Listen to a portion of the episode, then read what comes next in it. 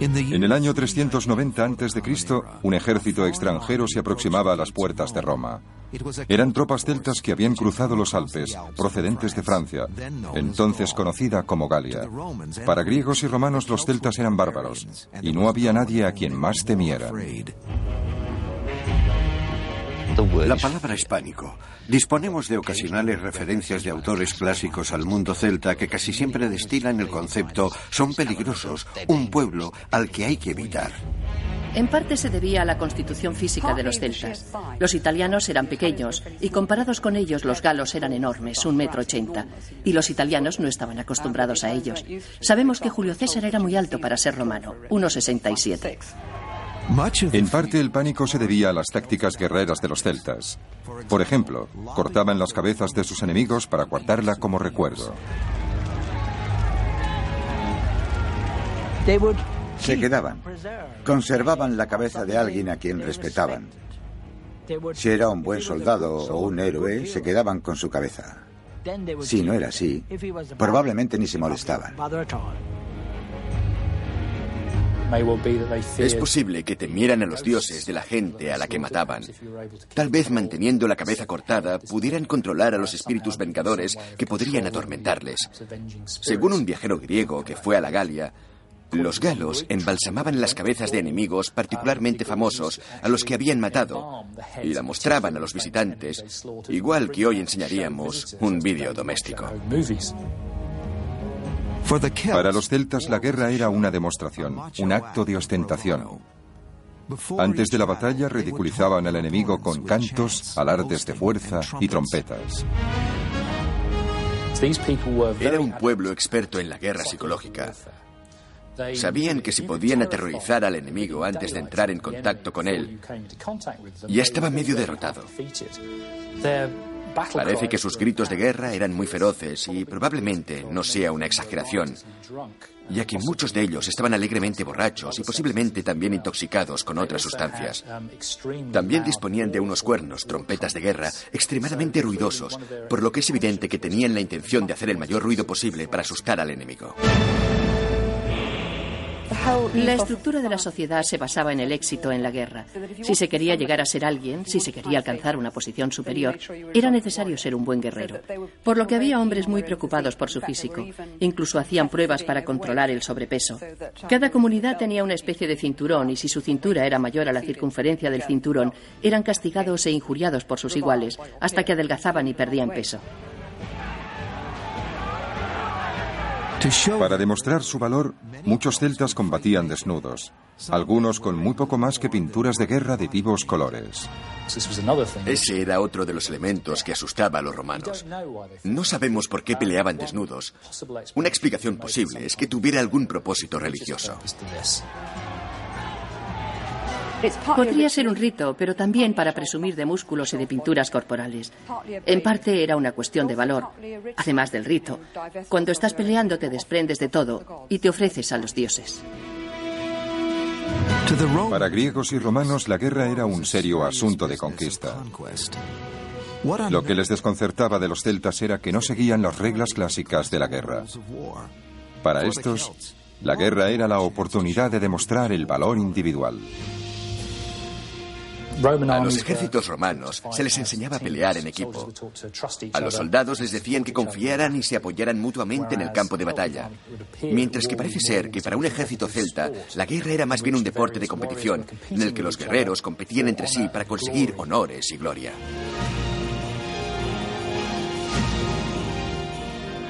Cuando en el año 390 a.C. el ejército celta se acercaba a Roma, las tribus celtas ya dominaban gran parte de Europa, controlando grandes zonas tan al oeste como Irlanda y Gran Bretaña, gran parte de España, Francia, Austria y Suiza, llegando a Turquía por el este. Pero no existía el imperio celta porque no era un pueblo unificado.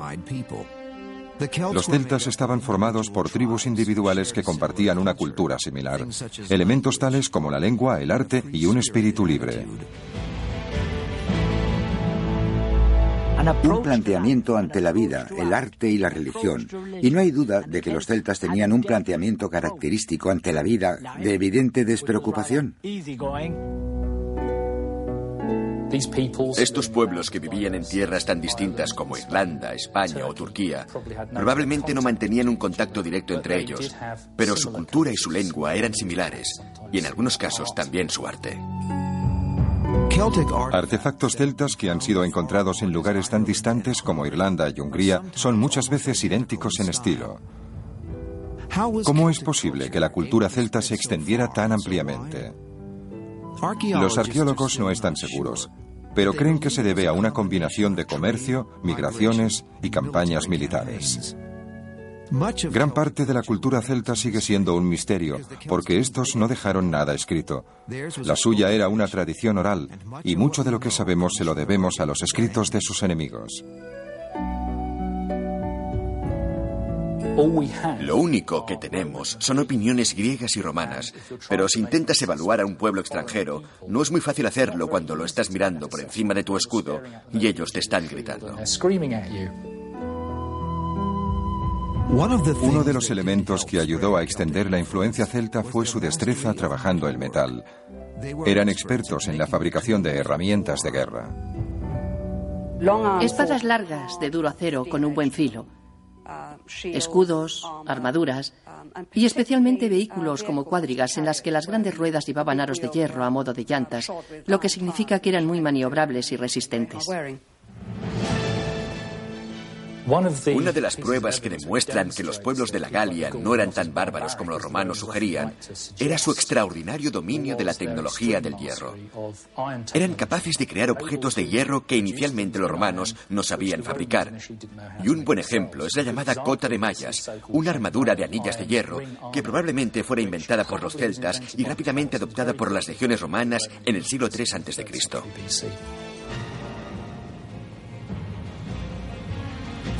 Cuando un ejército celta estaba a las puertas de Roma, en el año 390 a.C., presto a destruir un mundo clásico que estaba entrando en una era dorada, la misma Roma ya había empezado a adoptar el modelo griego de arquitectura y arte dramático.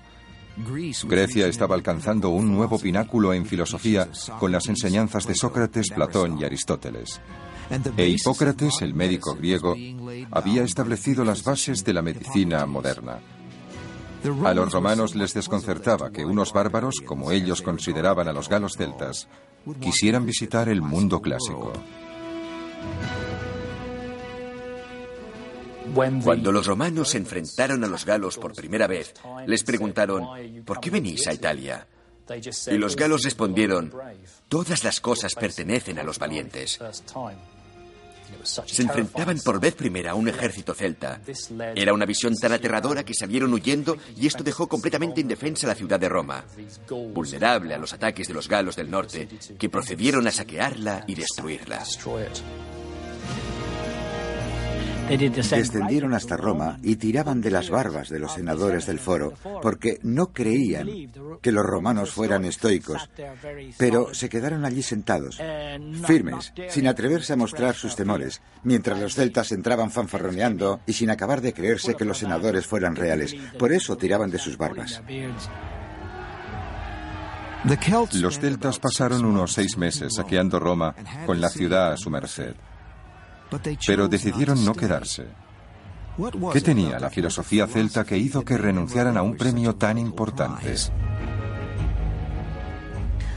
No creo que conquistar Roma fuera muy importante para ellos. Las ciudades no les interesaban. Les interesaba más conseguir tierras, poder, elevarse socialmente.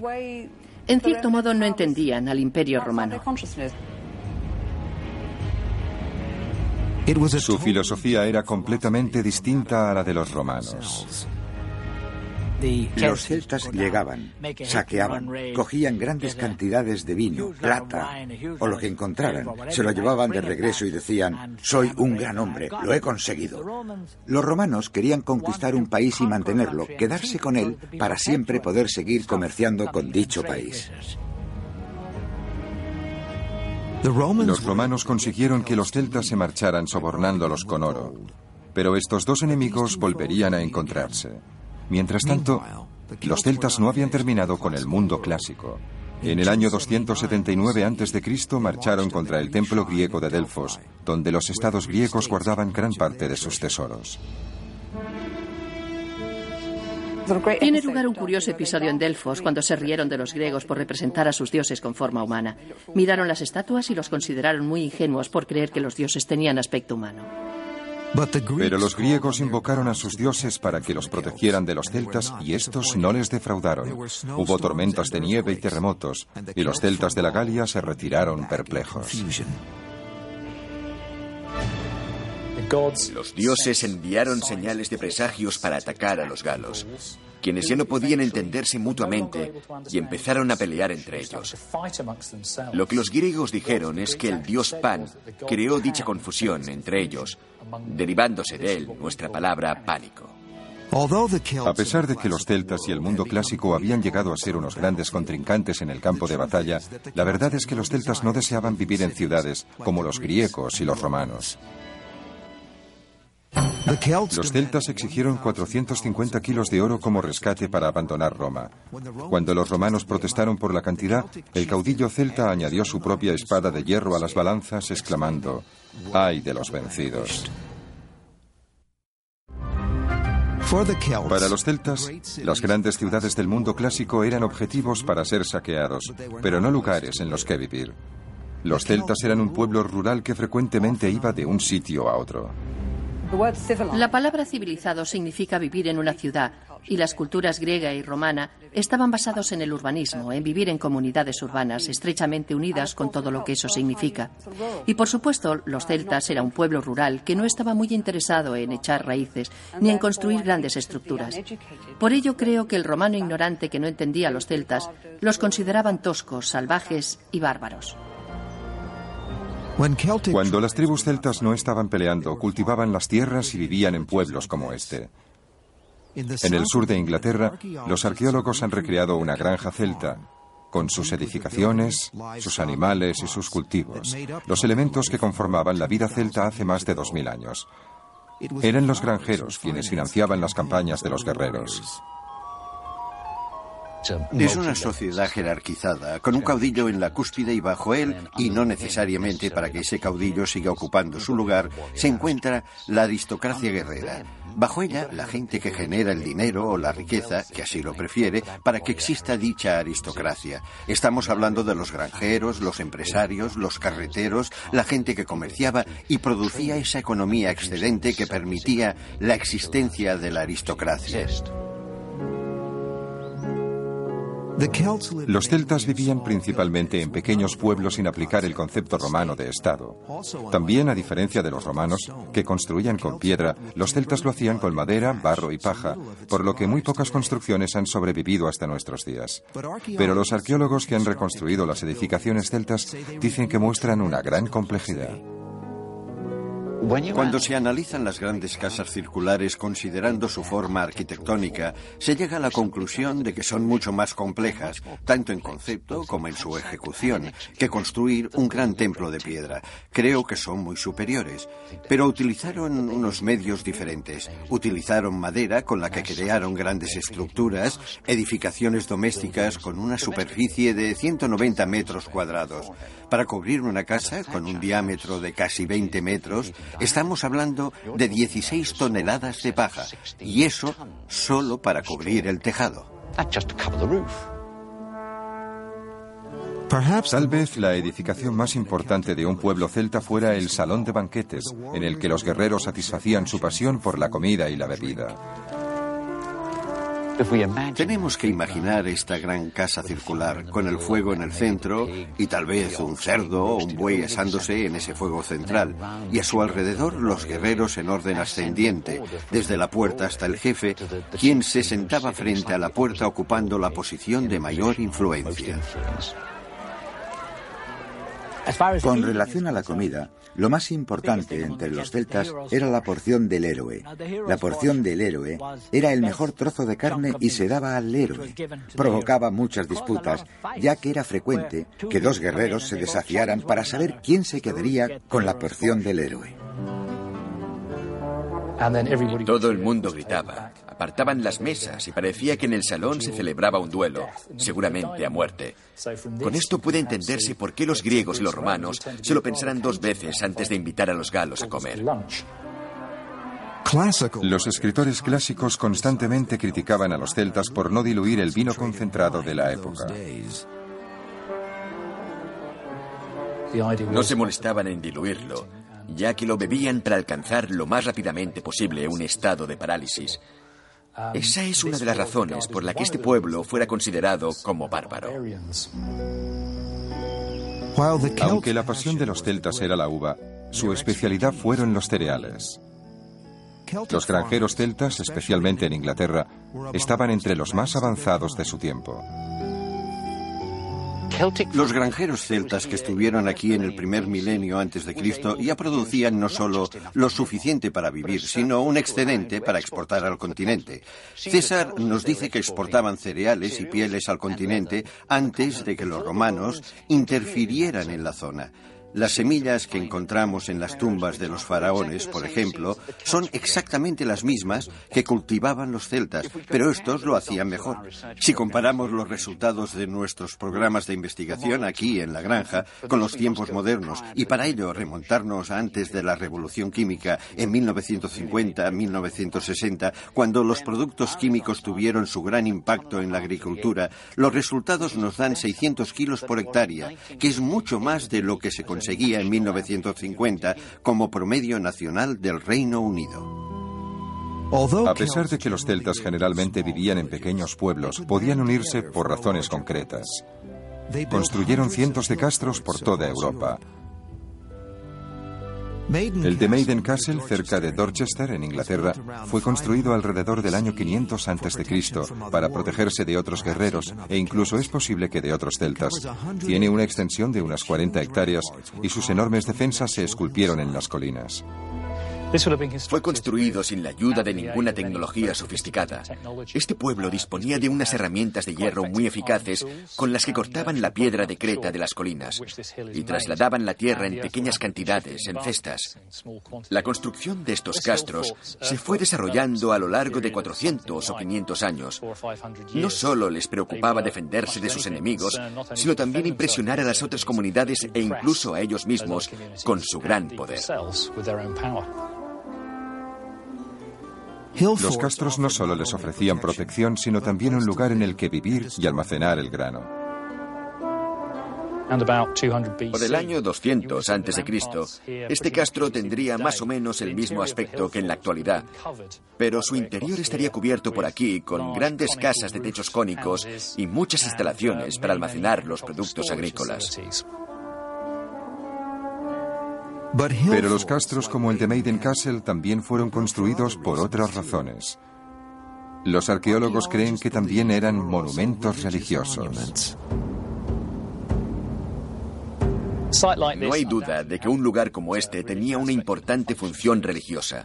Por ejemplo, resulta interesante y curioso que muchos de estos asentamientos de la Edad de Hierro, no solo los castros, sino también pequeñas alquerías, tuvieran su entrada orientada al este. Esto sugiere que el trazado de incluso las grandes construcciones, como los castros, respondía a algún tipo de código religioso o normas que en la actualidad solo podemos suponer. ¿Cuáles eran las creencias religiosas de los celtas? Exploraremos su mundo de dioses, templos y sacrificios humanos, y sus oscuros sumos sacerdotes, los druidas.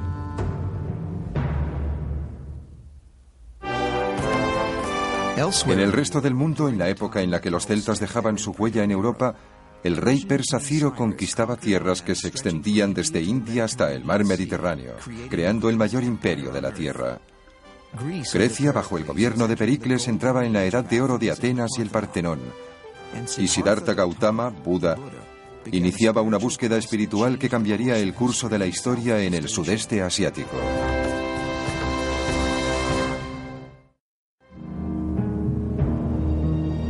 Frente a la costa oeste de Irlanda se encuentran las Islas Aran, donde pueden verse una serie de misteriosas estructuras orientadas hacia el mar. Tienen una antigüedad de por lo menos 2.000 años y durante mucho tiempo se pensó que eran fortalezas celtas. Pero los trabajos de los arqueólogos sugieren algo completamente distinto. Estructuras como esta, la de Tuna Engus, eran versiones celtas del Coliseo, anfiteatros para grandes acontecimientos. Estoy seguro de que eran utilizadas como centros ceremoniales. Tenían una plataforma natural muy parecida a la de un escenario que se encuentra en todos ellos. Y estaban rodeados por estas estructuras. Es evidente que fue construido durante varias generaciones, por lo que por algún motivo importante se le añadía otro círculo. Según el profesor Rin, los anfiteatros como el de Duna Engus probablemente tuvieran una función religiosa, un impresionante escenario para los caudillos celtas y sus sumos sacerdotes, los druidas. Elegían los lugares más inspiradores y construían grandes monumentos. Puede construirse un gran monumento como el de Dun Aengus o como San Pedro o el Partenón o Stonehenge con obreros voluntarios ya que los fines son religiosos. De otra forma no podía hacerse y elegían los mejores lugares especialmente elevados que pudieran ser vistos a kilómetros de distancia para que la gente acudiera de otros asentamientos lejanos. Nadie sabe exactamente lo que ocurría aquí. Pero si estas construcciones eran religiosas, los sacerdotes tenían que ser druidas, cuyo poder sobre la vida cotidiana de los celtas podría ser mayor incluso al de los caudillos. Eran al mismo tiempo sacerdotes, abogados, tal vez incluso médicos. Hacían de árbitros en las disputas eran maestros, eran profetas, veían el futuro y principalmente controlaban todo lo sobrenatural y mediaban entre los dioses y los humanos. Los druidas eran esenciales para el éxito de los celtas en la guerra. Aconsejaban a los caudillos sobre el día en que deberían iniciar la batalla. Un calendario de bronce encontrado en Colín, en Francia, del que solo quedaban unos meses, nos sirvió para reconstruir todo el calendario de los celtas locales. Algunos de los días se llamaban matis y otros en matis, que significaba día con suerte y sin suerte. No se pelea en un día sin suerte, se espera a un día con suerte. Es decir, ejercían una gran influencia sobre la gente. La formación de un druida llevaba 20 años, porque todo debía ser memorizado. Los celtas casi no escribieron nada. En vez de ello, transmitieron todos sus conocimientos mediante la lengua celta. Lo que he dicho en irlandés, que es la lengua celta clásica de la actualidad, es que los celtas no tenían un sistema de escritura no supieron escribir hasta que se encontraron con los romanos y en épocas posteriores. En realidad lo aprendieron todo de memoria, especialmente los druidas. Tal vez fuera un método para mantener los conocimientos entre ellos y que no cayeran en manos de otros pueblos. Los druidas tenían poder sobre la vida y la muerte y seleccionaban a las víctimas de los sacrificios humanos. Como este hombre encontrado en 1894 en un pantano inglés. Le habían golpeado en la parte posterior de la cabeza, le habían cortado el cuello, lo habían estrangulado con alambre y luego lo echaron al pantano. Desafortunadamente, no tenemos su versión de por qué sacrificaban a la gente. Solo podemos especular. Es probable que pidieran la ayuda de los dioses por alguna razón, tal vez para agradecerles su ayuda y la victoria en la guerra. Sabemos que estaba bien alimentado, sabemos que no era un obrero, tenía las uñas muy cuidadas y un bigote cuidadosamente cortado. Probablemente fuera alguien de cierta importancia, es posible que para que el sacrificio humano fuera eficaz, tuviera que ser alguien que tuviera una cierta posición en la comunidad. Es posible que incluso fuera algún miembro de la Casa Real. Es posible que las víctimas fueran voluntarios porque los celtas no le temían a la muerte. Los druidas les hablaban de otra vida y las tumbas celtas estaban llenas de instrumentos para utilizar en esa otra vida. En cuanto a sus dioses, los celtas no adoraban a un solo dios, sino a cientos de deidades que se encontraban en la naturaleza.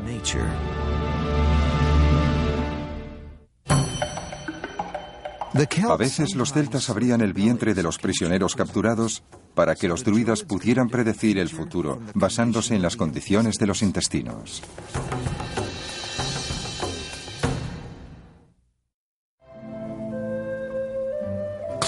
Su arte constituye una prueba irrefutable de la naturaleza libre de los celtas.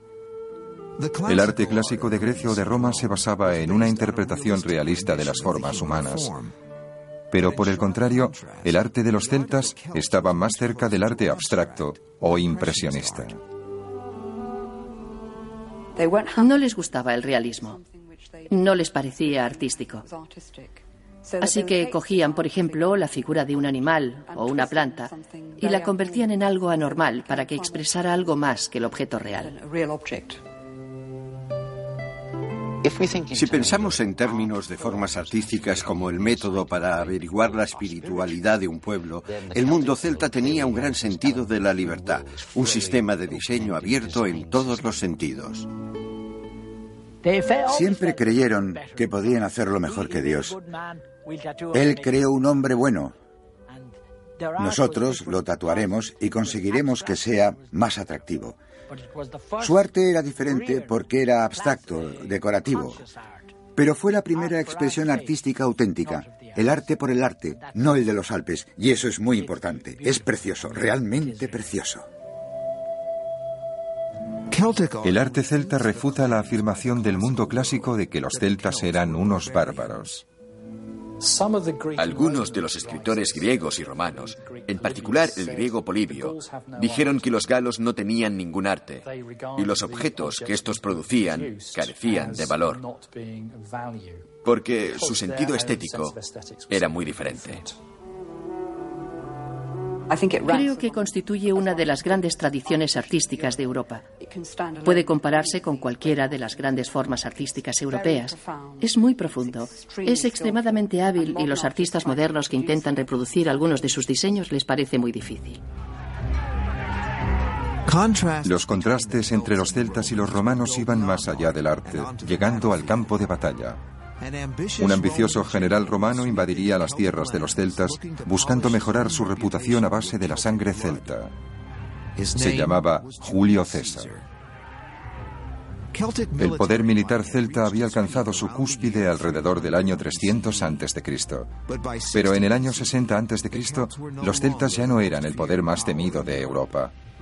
Ahora ese título pertenecía a sus viejos enemigos, los romanos. Julio César, uno de los generales romanos con mayor futuro, sabía que necesitaba conquistas extranjeras para ganar fama, dinero y poder. En el año 58 a.C., eligió su objetivo y cruzó los Alpes para invadir la Galia celta, la moderna Francia. Para Julio César, la Galia simplemente representaba una oportunidad a gran escala de relaciones públicas y un medio de conseguir un gran botín. La mayor cantidad posible de oro para enriquecerse personalmente y para ganar gloria militar. Todo ello le ayudaría a adquirir un mayor poder en Roma. Tuvo muy poca relación con los galos. Solo fueron las oportunidades que se presentaron cuando lo necesitaba. Iba a ser una lucha entre la maquinaria militar romana y las tribus celtas, que carecían de una defensa cohesionada. Los romanos disponían de un ejército organizado. Era un pueblo sistemáticamente militar que iba a la guerra disponiendo de unos maravillosos métodos de combate de los que carecían los celtas y otros pueblos. Los celtas no estaban acostumbrados a combatir juntos. Había alianzas entre tribus, pero ellos estaban acostumbrados a luchar entre sí. No estaban preparados para la feroz escala de la guerra de la conquista imperial que César llevó a cabo. César consiguió eliminarlos tribu por tribu. Tenemos informes que muestran una crueldad increíble. Una tribu en concreto, los Nervi, que disponía de más de 5.000 guerreros, quedaron reducidos a 500 cuando César hubo terminado con ellos. Según los relatos de los romanos, la campaña de César en las Galias tuvo como resultado más de un millón de celtas muertos y otro millón tomados como esclavos. Probablemente fuera la campaña más sangrienta que vivió Europa hasta las guerras napoleónicas dos mil años después. Pero los galos consiguieron contraatacar bajo la dirección de un joven noble celta llamado Vercingetorix. Consiguió, a pesar de las tradiciones del pasado, reunir un gran número de tribus galas bajo su mando. Eran conscientes de que estaban luchando por su libertad y fue la última oposición de los celtas a Roma. Vercingetorix organizó una campaña a base de ataques relámpago por la Galia, cortando las líneas de suministros de César, y estuvo a punto de alcanzar la victoria. En una o dos ocasiones, César tuvo grandes problemas con el ejército de Vercingetorix, y si la suerte de algunas batallas hubiese sido ligeramente diferente, César hubiese podido morir en el campo de batalla, o por lo menos haber sufrido un descrédito político que habría puesto fin a su carrera. Pero por fin los celtas galos y su caudillo no pudieron resistir la maquinaria de guerra romana y se vieron obligados a rendirse. Vercingetorix se convirtió en el prisionero de César. Se vio obligado, como era práctica común entre los romanos, a marchar encadenado en el desfile triunfal de Julio César en la ciudad de Roma, que celebraba su conquista de las Galias, y después fue ejecutado siguiendo el ritual. César también invadió Britania, otro baluarte celta, pero sin éxito. Sin embargo, un siglo después, en el año 43 de nuestra era, Claudio, el emperador romano, organizó una nueva campaña contra las islas. Los británicos opusieron una valiente resistencia contra la invasión romana, que probablemente consistiera en 40.000 soldados. Este fue el mayor ataque a través del canal en cualquier dirección antes del día D, en 1944. Los romanos, algunos montados en elefantes, que los británicos celtas no habían visto nunca, avanzaron por el sur de Britania, atacando pueblos y castros como el de Maiden Castle. Defensas como estas no plantearían un gran problema para los romanos. Evidentemente sufrirían algunas bajas atacando una fortaleza así, pero yo diría que tardarían solo un día para entrar en ella, utilizando artillería y quemando las puertas. Los celtas del interior de la fortaleza se defendieron ferozmente, pero sin éxito. Intentarían evitar la entrada de las legiones lanzándoles jabalinas y piedras con onda desde lo alto del terraplén. Pero claro, los legionarios disponían de una gran protección. A principios del siglo XX fueron encontrados durante una excavación en Maiden Castle unos posibles restos del ataque romano. En algunos esqueletos aún estaban incrustadas puntas de lanza. No hay duda de que mucha de la gente enterrada en ese cementerio murió violentamente. Los cuerpos presentan cortes causados por espadas, otros siguen con las puntas de lanza en su cuerpo. Lo que no podemos demostrar con certeza es que las bajas fueran causadas por un ataque al castro. A pesar de la continuada resistencia, los romanos se hicieron fuertes en el sudeste de Britania, en la actualidad Inglaterra. Pero casi perdieron toda la provincia de Britania cuando provocaron a Boadicea, una reina celta. A diferencia de Roma, las mujeres celtas tenían derechos y poder. Las mujeres recibían un buen trato, gozaban de igualdad, disponían de autonomía dentro del matrimonio, aportaban dinero, podían poseer propiedades y obtenían dinero también. No afirmaría que las mujeres disfrutaban de un liberalismo y libertad absoluta, pero era mucho mayor que la del mundo clásico. Las mujeres celtas podían gobernar a tribus y comandar ejércitos en el campo de batalla. Una de las cosas que decían los romanos es que no les iba nada mal contra un celta hasta que aparecía su mujer. Parece que algunas de las mujeres celtas eran muy buenas en el campo de batalla. Cuando Boadicea se negó a entregar el control de sus tierras a los romanos, los soldados romanos la flagelaron y violaron a sus dos hijas. Las acciones de los capitanes romanos fueron tan brutales e irritaron tanto a los celtas que provocaron una explosión de energía retenida y una gran agresividad, resistencia y resentimiento ante la presencia romana. Las tribus celtas reaccionaron de forma rápida y con fuerza, capitaneados por la reina Boadicea. Tenemos su descripción. Era extremadamente grande y feroz, con sus cabellos pelirrojos cayéndole en cascada hasta las rodillas y adornada con un gran collar de oro, con unos ojos penetrantes y una voz áspera. Capitaneó el ejército celta contra tres ciudades romanas, incluyendo Londres, y las arrasó, matando a unos 70.000 romanos. Prácticamente borró la presencia romana. Ella y su ejército mataron a todos los que encontraron en su camino. Y si se excavara en cualquiera de estas ciudades, llegando hasta la era romana, se vería una gran capa negra de destrucción que se puede atribuir directamente a sus actividades. Se trataba de un gran ejército, formado no solo por guerreros varones, sino también por mujeres y niños. Todo el mundo acudía a ver cómo los odiados romanos eran masacrados. El ejército de Boadicea estuvo tan cerca de conseguir la victoria total que Nerón, el emperador romano, consideró seriamente retirarse de Britania. Pero en una confrontación decisiva, el ejército de Boadicea fue derrotado. Ella y sus hijas prefirieron suicidarse antes que rendirse ante los romanos. Gradualmente, después de eso, las tribus celtas de Britania se romanizaron. La gente se vio obligada a vivir en ciudades. Cuando los romanos invadieron Britania, lo primero que hicieron fue imponer la urbanización, porque así podían controlar al pueblo.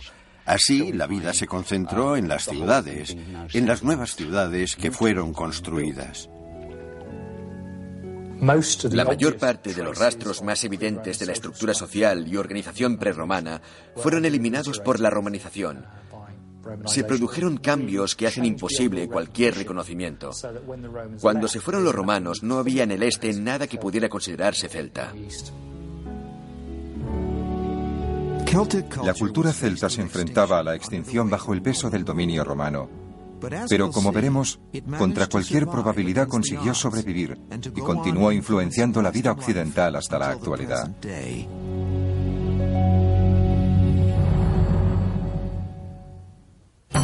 Las legiones romanas eran adiestradas para una férrea disciplina. Los legionarios podían ser apedreados hasta la muerte por cobardía en el campo de batalla e incluso por quedarse dormidos estando de guardia. Los romanos dominaron Britania durante casi 400 años, y en las zonas en las que se asentaron, especialmente Inglaterra, la cultura celta desapareció. Pero las zonas que los romanos casi no tocaron, las escabrosas tierras de Gales, Escocia e Irlanda, la cultura celta siguió prosperando y seguía intacta cuando los romanos abandonaron Britania en el año 410.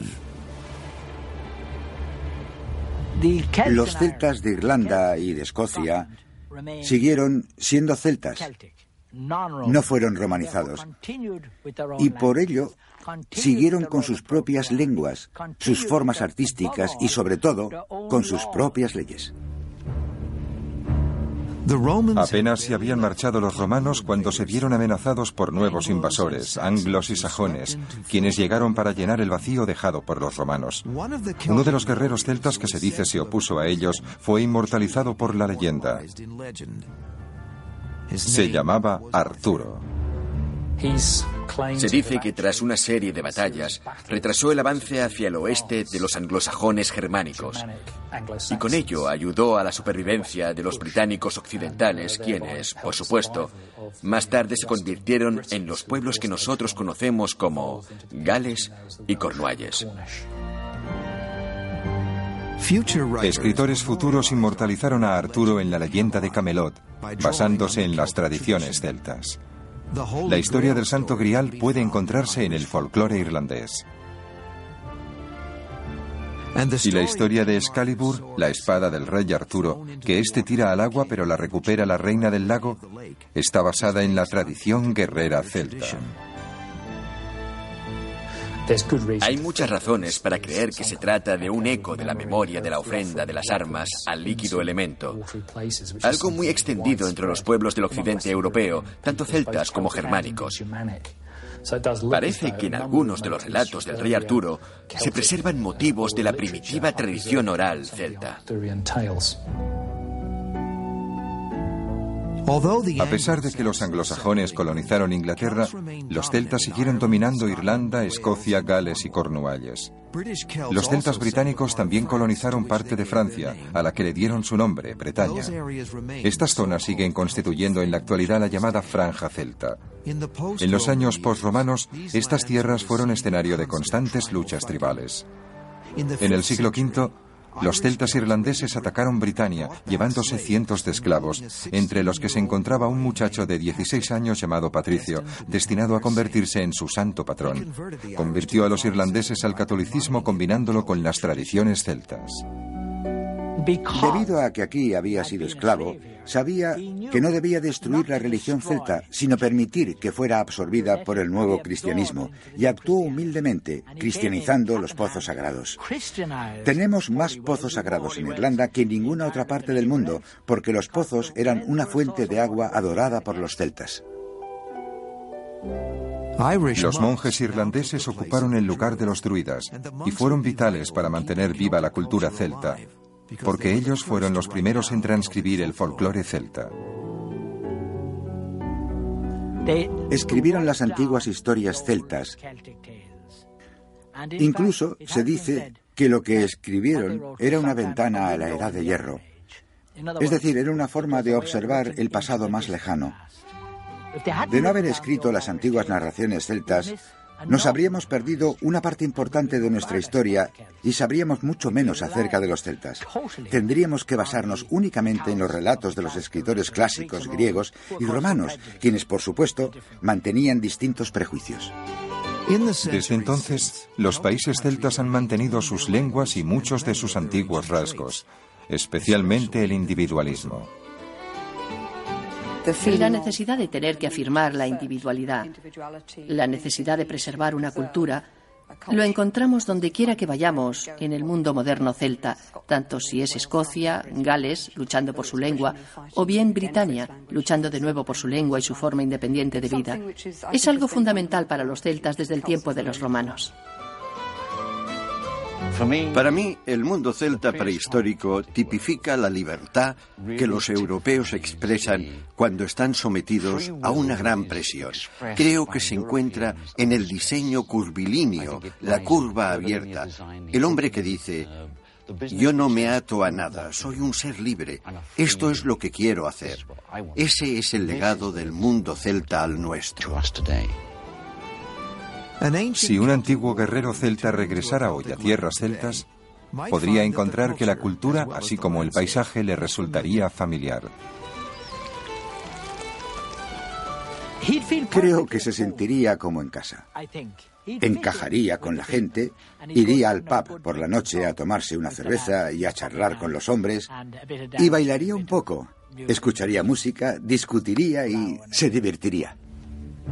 El legado de los celtas sigue vivo en su arte, su lengua y su actitud ante la vida.